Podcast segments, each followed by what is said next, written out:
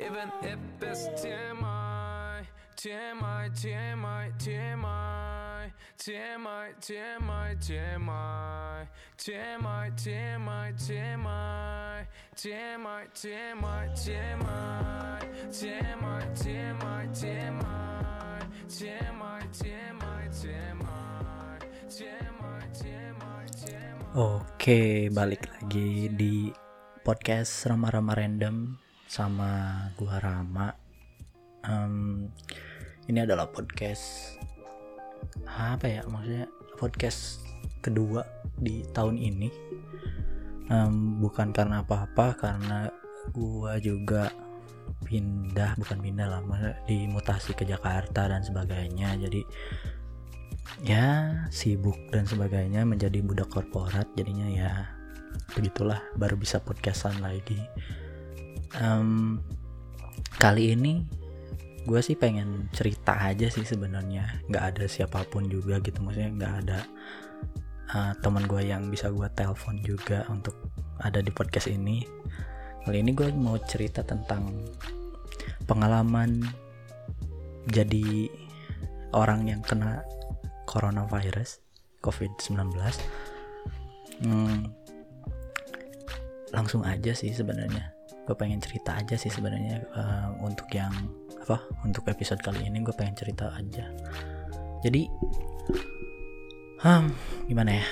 Mulai dari mana? Oh ya jadi gue itu secara pekerjaan itu memang harus di apa ya harus ad- masih tetap ada em, bagian WFO-nya jadi nggak bisa full WFH gitu loh. Nah kebetulan ya gue sih gue ngerasa gue taat prokes dan semuanya maksudnya em, ya bersih bersih cuci tangan pakai disinfektan dan sebagainya itu ya tetap dilakuin gitu. Tapi nggak tahu ke nggak tahu juga dapat kena dari mana.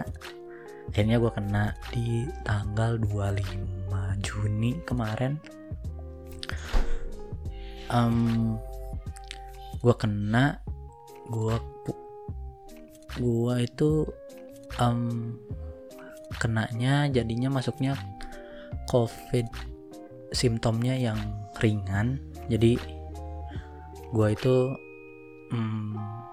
empat hari pertama itu empat apa lima hari lah empat empat hari pertama itu demam naik turun naik turun terus nyeri sendi terus kayak flu berat lah kayak orang yang mau tipes juga lah mirip-mirip. Jadi naik turun naik turun demamnya nyeri sendi mual-mual. Nah si mual-mualnya itu bisa sampai hari ke 9 apa ke 8 itu masih mual-mual sih.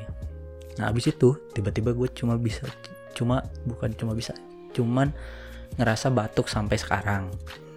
Cuma ya sekarang sih mendingan gitu tapi tetap aja masih ada pengen batuk-batuk gitu nah yang lucunya itu sih sebenarnya em, gua itu hampir di kan gue sekarang ngekos nih. Nah gue itu hampir di keluarin dari rumah kos oleh yang punya kos. Nah jadi ceritanya itu gue gue kan pasti lapor dong sama sama yang jaga kos karena emang yang punya kos nggak ada di sini gitu kan. Nah gue itu lapor lapor eh, dibantu kalau kalau penjaga kosnya mbak di kosnya itu baik-baik semua sumpah. Nge- ngebantu banget lah ketika gue sakit gitu. Nah gue lapor terus gue didaftarin ke puskesmas sama sama yang jaga kos terus gue datang ke puskesmas untuk PCR dan akhirnya gue PCR dan positif. Dan gue harus isoman di kosan selama 14 hari.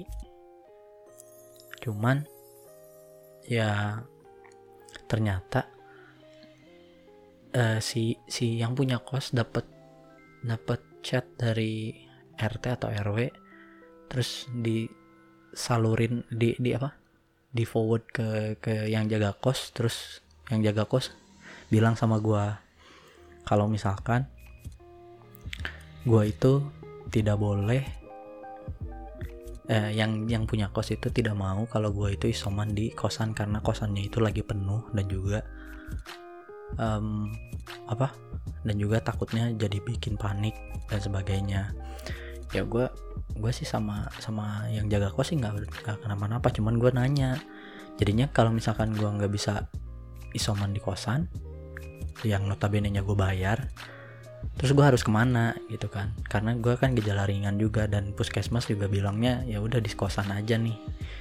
Nah yang jaga kos itu juga bingung karena karena eh, kebetulan yang punya kos gue itu itu nggak nggak deket juga gitu. Dan kayaknya sih yang gue gua tangkap sih nggak begitu apa fem nggak begitu friendly lah sama sama ketua RT dan RW-nya di sini gitu. Karena memang memang yang punya kosnya juga nggak nggak pernah nggak pernah lihat gue gue cuman transfer transfer doang. Gue dari awal sampai sampai sekarang itu cuma diurus sama si penjaga kos keluar dan keluarganya lah. Pokoknya karena sendiri beliau sekeluarga itu tinggal di kosan ini juga gitu.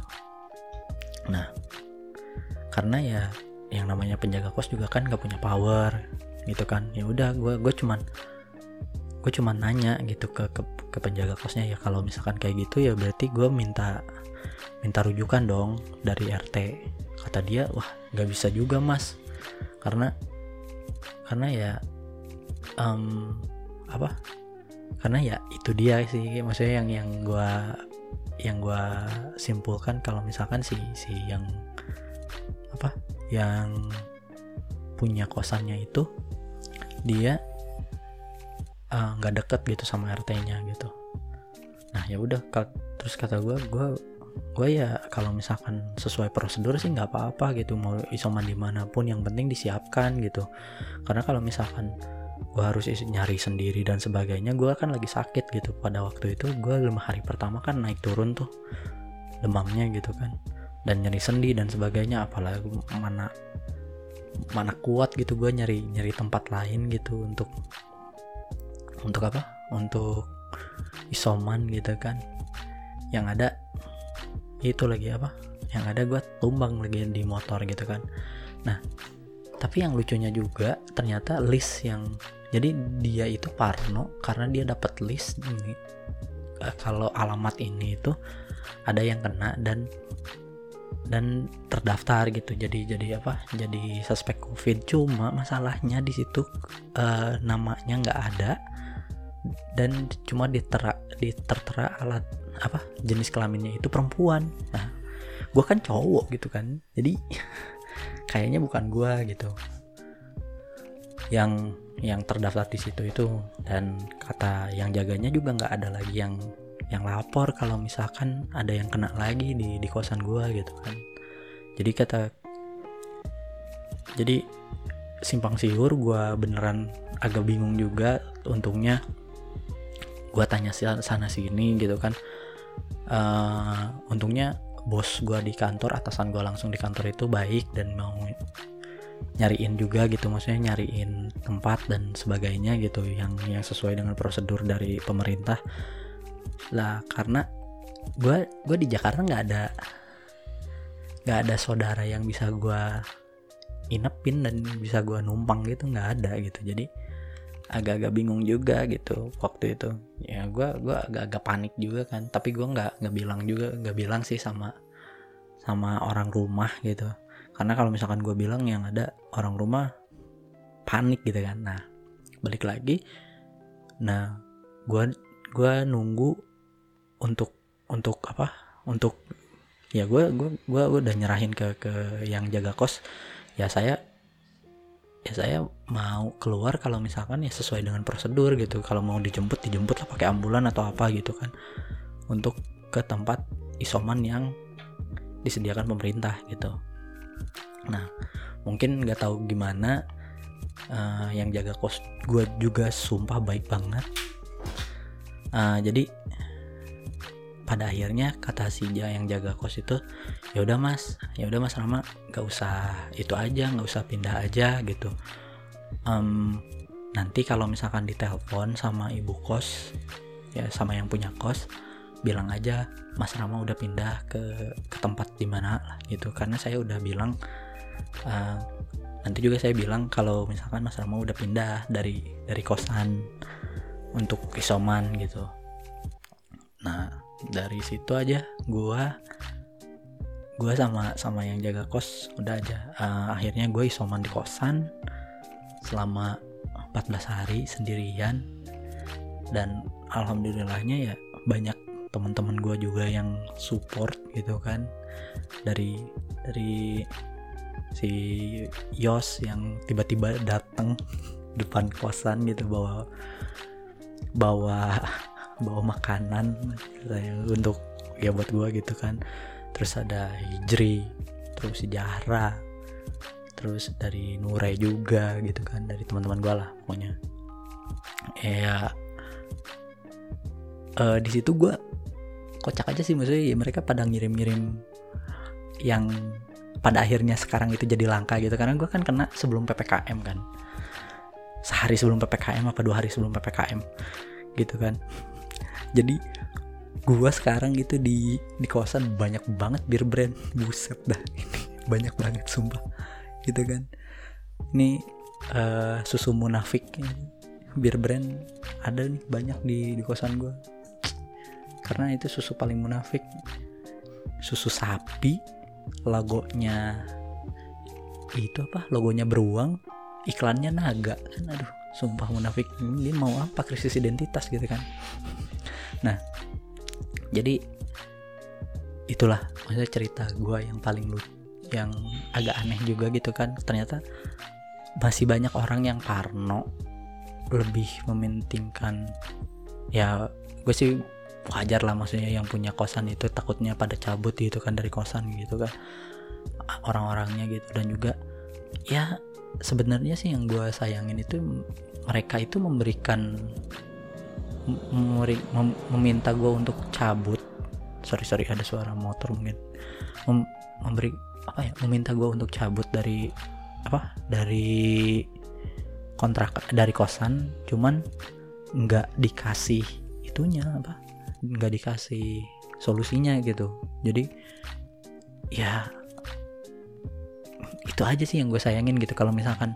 Dan oh iya dan satu lagi gue kan bilang kan kalau misalkan gue dijemput sama sama sama ya satgas covid lah untuk dipindahkan ke ke tempat yang lainnya gimana? Nah kata si penjaga kosannya itu wah jangan mas nanti rame nanti malah jadi rame sama tetangga dan sebagainya gitu. Ya gimana lagi kan gue kan kata gue kan. Kalau itu prosedurnya ya harus itu ya masa gue nyari nyari pakai motor sendirian gitu kan buat isoman kan kocak gitu. Nah jadi kayak gitulah pokoknya banyak banget orang yang yang diskriminatif sama orang yang terkena covid gitu. Jadi sebenarnya gue mikirnya gini uh, covid covid itu selain berbahaya buat orang-orang yang bergejala gitu um, ada yang lebih berbahaya lagi sih. Lu kena covid bukannya dibantu tapi malah didiskriminasi gitu. Jadi karena karena gimana ya maksudnya gue gue mikirnya covid itu yang beratnya itu malah beban moralnya. Jadi nyusahin orang um, bikin parno orang dan sebagainya dan sebagainya. Karena gue juga uh, ketika kok ketika positif itu gue langsung ngasih tahu orang yang gue temuin tujuh hari ke belakang. Dan mereka pun akhirnya kan harusnya harus antigen dong. Dan itu pun mengeluarkan uang gitu. Jadi ah sumpah covid itu bangke sih. Anjis sumpah. Bangsat abis lah pokoknya covid. Karena nyusahinnya bukan nyusahin lu doang gitu. Kalau misalkan kan kalau misalkan uh, meriang gitu. Ya tok lu doang yang yang sakit gitu kan dan ya udah gitu cuman cuman istirahat beres gitu. Covid itu misal pun OTG dan lu positif lu tetap nyusahin orang gitu. Bukan nyusahin lah maksudnya ya ya lu pasti ngedrag beberapa orang bersama lu untuk untuk dicek gitu. At least ya antigen itu kan ya memang sekarang udah mulai turun-turun-turun tapi cuman ya beban moralnya gitu. Kayak anjir sorry ya gua, karena gue lu jadi harus mengeluarkan uang untuk antigen gitu. Biar aman. Nah itu. Jadi sebenarnya yang gue itu selain dampak kesehatannya yang sangat berat kalau misalkan sampai kena gejala ini itu ini itu ini itu covid itu dampak moralnya gitu. dan dampak sosialnya itu gede banget anjir. Sumpah gue gue selama selama kena covid ini gue nggak ketemu orang. Satu. Dua. Ya awal-awal covidnya ya itu sumpah nggak enak banget. Kayak kayak lu flu berat. Dan untungnya gue nggak kena anosmia gitu. Gue masih bisa mencium dan gue masih bisa merasa gitu. Jadi uh, eh, gue masih bisa makan at least lebih enak lah daripada mungkin orang yang kena anosmia gitu. Dan alhamdulillahnya gue nggak sampai sesek gitu padahal sebenarnya gue dulu kan penyakitan juga gitu sampai gue punya rematik tulang lah pas masih kecil uh, punya bronkitis lah. Ya gitulah pokoknya gue penyakitan lah dulu.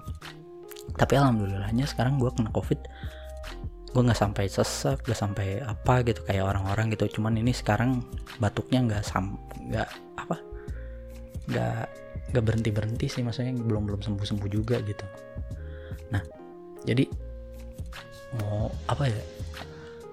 Yang gue pengen share itu ya ya siapa pun yang terkena covid ya hang in there uh, ikutin protokolnya ikutin dan diminum obatnya dan sebagainya uh, dan juga uh, orang-orang yang misalkan kontak dengan yang positif lu jangan diskriminasi. Dan ya namanya juga ini pandemi bareng-bareng gitu. Jadi kalau bisa dibantu. Gitu. Dan juga jangan sampai kayak ibu kos gua gitu yang mau uh, apa? Sampai ngusir gua gitu.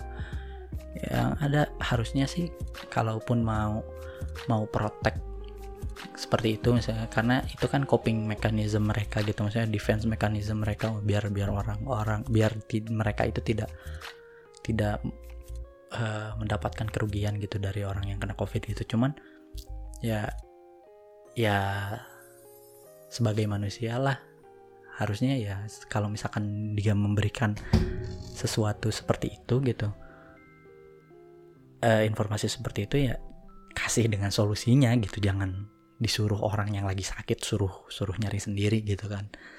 Jadi ya begitulah covid gua gua dan sekarang gua udah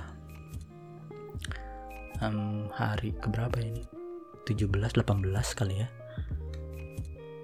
Uh, dari dari gua sakit.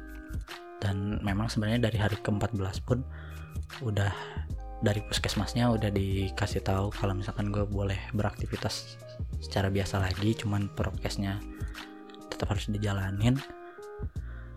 Cuman sampai sekarang gue masih WFH dan ya begitulah. Covid anjing sumpah.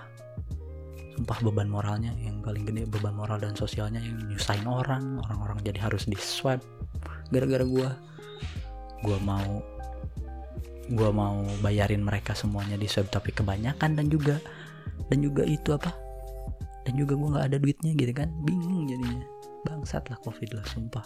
Terus sekarang juga kan sekarang lagi ppkm kasihan banget gitu kan orang-orang yang kayak gue gitu yang sebetulnya ya gue sih di kantor lah ya hitungannya. Cuman ya memang ha, sebenarnya harusnya gue ada ketemu orang ketemu orang gitu meeting dan sebagainya. Karena nggak ke setiap klien gue itu uh, mawas teknologi gitu kan.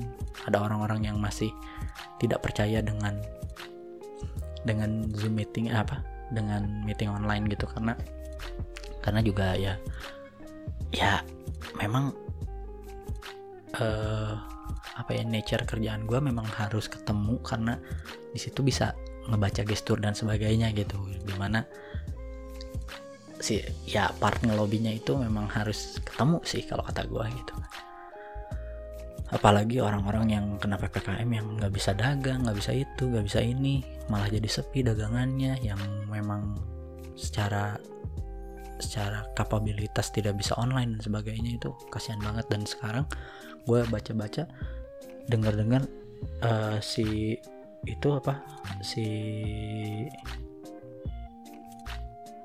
si ppkm-nya itu ppkm-nya itu belum. Ya belum. Si ppkm-nya itu malah mau diperpanjang 6 minggu lagi.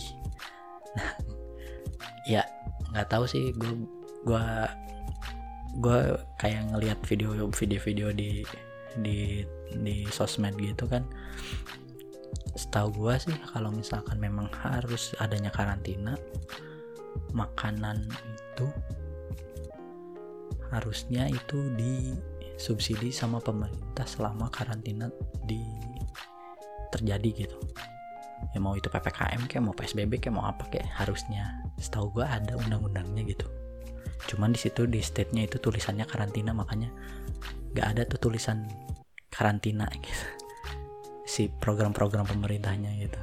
Jadi ada loophole secara apa secara bahasa hukumnya gitu ada loophole jadinya. Ya pemerintah kan nggak nggak perlu karena ini bukan bukan karantina bukan lockdown.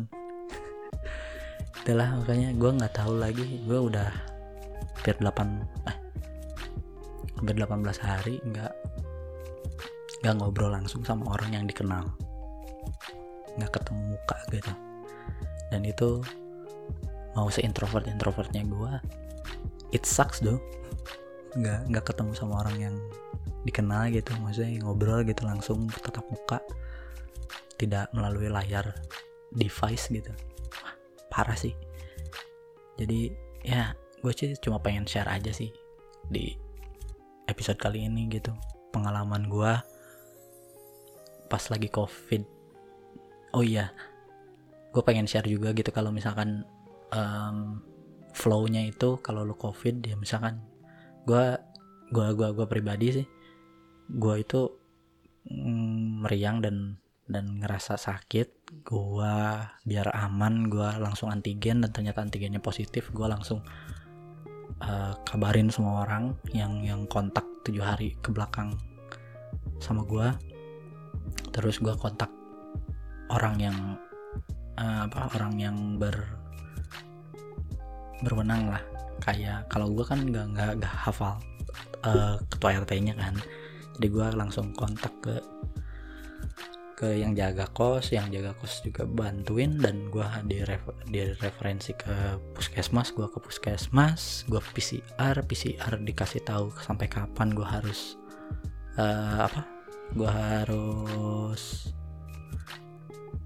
uh, isoman dan juga mereka ngasih obat juga dan obatnya juga harus dihabisin. Tapi ya sekarang sih banyak kan maksudnya um, rekomendasi obat dari pemerintah yang udah ada listnya dan juga bisa ada hotline-nya juga gitu. Kalau misalkan kita uh, mau mendapatkan obat itu dan itu gratis kan gue lupa apa gitu. Uh, ya bisa dicarilah di di sosial media banyak kok di Kemenkes dan sebagainya untuk mendapatkan obat dan hotline-nya gitu untuk, melapor. Dan juga ya selama sakit selama covid dan isoman jangan lupa makan. Makan dan juga vitamin dan zinc C D berjemur.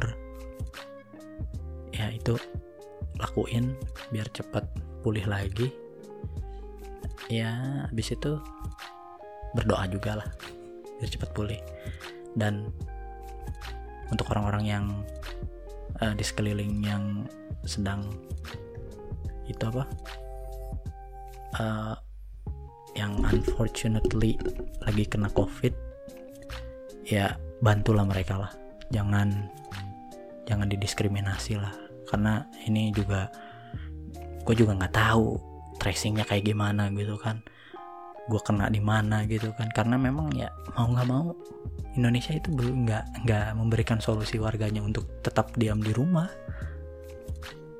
Dan Indonesia tidak ya maksudnya pemerintah juga belum mampu sepertinya belum mampu untuk menanggung setiap warga Indonesia untuk diam di rumah untuk sementara waktu ternyata gitu kan. Jadi ya kita beneran saling bantu aja jangan saling diskriminasi. Kalau ada yang sakit bantu dan ikutin sesuai prosedur dan juga ya amanin diri kita keluarga kita happy happy jangan kebanyakan baca uh, negatif negatif news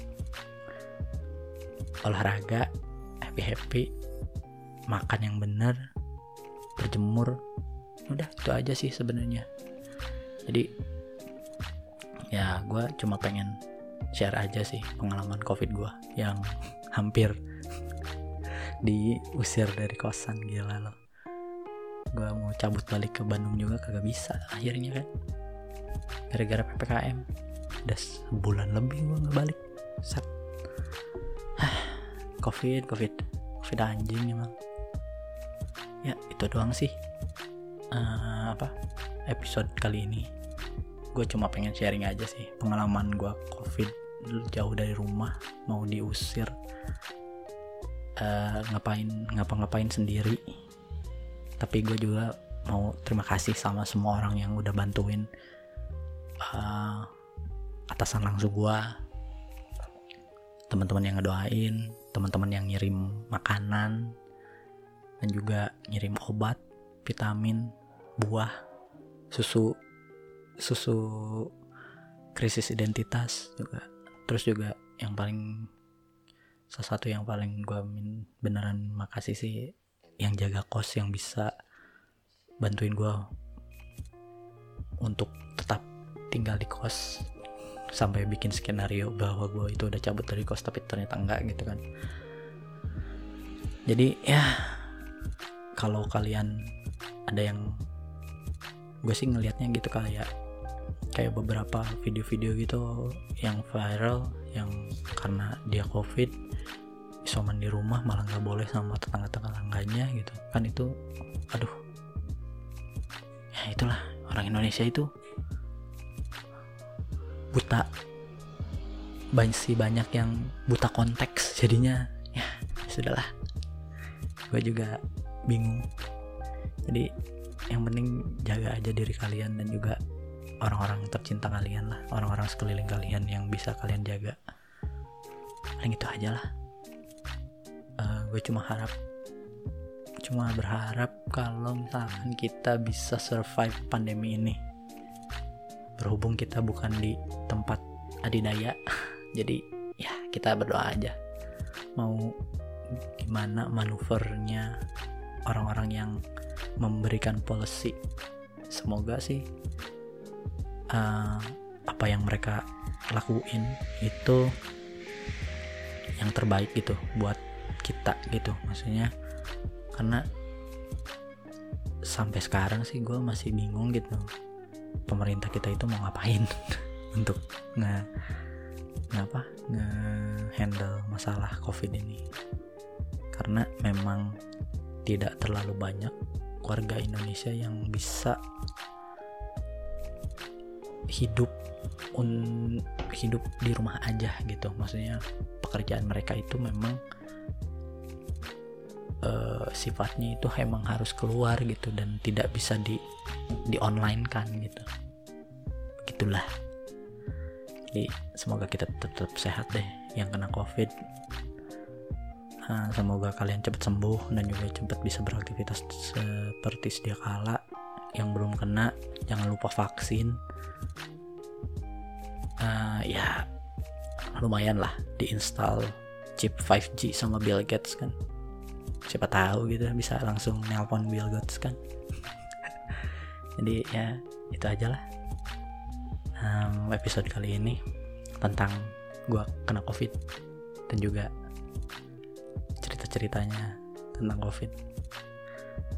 Um, paling ya ketemu lagi di episode berikutnya. Oh ya gue sampai lupa gitu kan. Em,